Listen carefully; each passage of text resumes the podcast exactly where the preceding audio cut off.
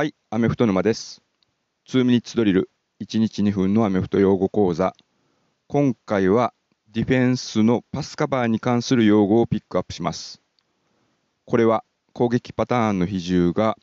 ランからパスに変わりつつあった NFL で誕生したパスカバーになります。ということで、本日の2ミニッツドリル、1日2分のアメフト用語講座で取り上げるのは、単パ2です。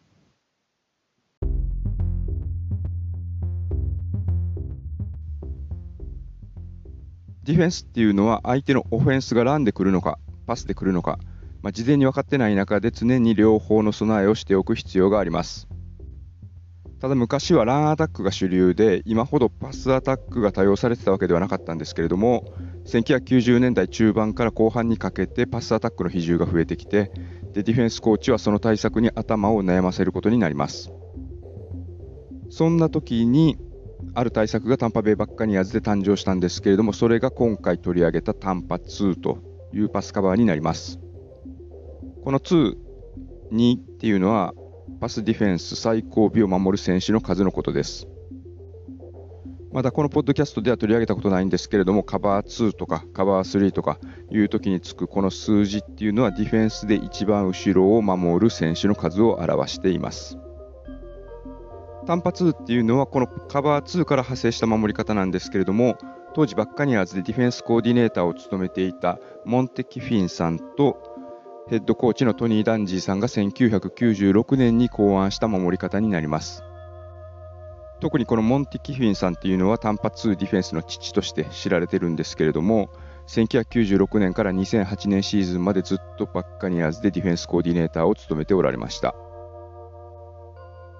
従来のカバー2っていうのは最後尾をセーフティー2人で守ってでその手前のゾーンを5人で守ることが多かったんですけれども、まあ、その際の弱点というのがこの一番後ろに下がっている2人の間のゾーンが手薄になって狙われやすいと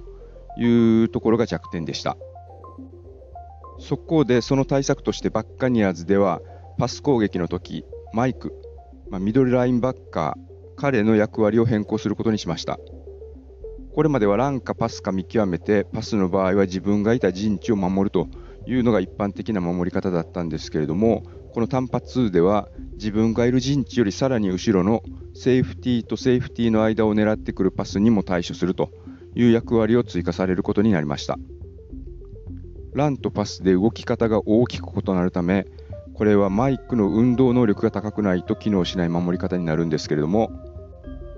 1996年シーズンのバッカニアーズには、その前の年、95年にドラフト1巡目全体で28番目に指名されて、後に殿堂入りもしているデリック・ブルックスというスーパーアスリートなラインバッカーがいました。なので、この単発2を成功させる上での必須条件としては、運動能力の高いマイク、ラインバッカーがいることがまず前提になります。2000年代前半だと、ベアーズで54番をつけていたブライアン・ウーラッカー、まあ、彼も後に殿堂入りしてるんですけれども、彼なんかも単発ディフェンスを機能させるのに欠かせなかった名ラインバッカーとして知られています。そしてこのカバーを採用する際には、最前列にはディフェンスラインが4人、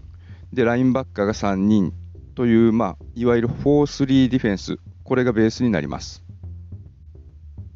先ほど単発2の父は当時のディフェンスコーディネーターのモンテキフィンさんというふうに言いましたけれども1996年当時彼の下でラインバッカーコーチを務めていたのが現在テキサンズでヘッドコーチを務める、まあ、白い立派な、えー、顎ひげが特徴的なロビー・スミスさんになります。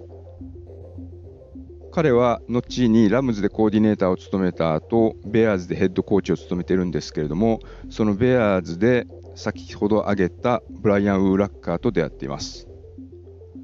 ということで、今回ピックアップしたのはカバー2で手薄になる真ん中ディープのゾーンをマイクが埋める単パ2でした。あともう一つ最後、これはおまけになるんですけれども、この単パ2が誕生したのはパス攻撃が盛んになってきた時代で1996年のことと紹介したんですけれども、実は1994年に NFL ではディフェンスバックやラインバッカーの選手がレシーバーに接触して邪魔できるのがそれまでは明確な距離の指定はなかったんですけれども、スクリメージラインから5ヤード以内に限るというルールが定められることになりました。一つのルールの変更きっかけに戦術のトレンドが大きく変わるというのもフットボールの醍醐味かなと思ったりします。以上、アメフト沼の2ミニッツドリル1日2分のアメフト用語講座平日毎日配信継続中です。もし今回のエピソード気に入っていただけましたら、アメフト好きの仲間へお勧めいただけると嬉しいです。また、評価していただける方やフォローしていただける方は多ければ多いほど嬉しいです。